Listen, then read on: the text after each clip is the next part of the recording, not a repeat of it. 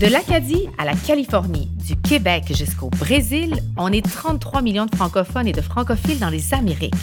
Dans ce balado, je m'entretiens avec des amoureux de la langue française qui chaque jour contribuent à partager et promouvoir la francophonie dans leur coin de pays. Francophone. Francophone. Francophile. Éducation. Culture. Médias. Rui Albarran. Denise Damasco. Michel Bénac. Annie Red. Je m'appelle Alexandra Diaz. Je rencontre des gens passionnants et engagés à créer, enseigner et faire des affaires en français. Au cours des épisodes, on parle de culture, de médias, d'économie, d'éducation et d'avenir. On découvre la francophonie des Amériques dans toute sa richesse et sa diversité. On est 33 millions.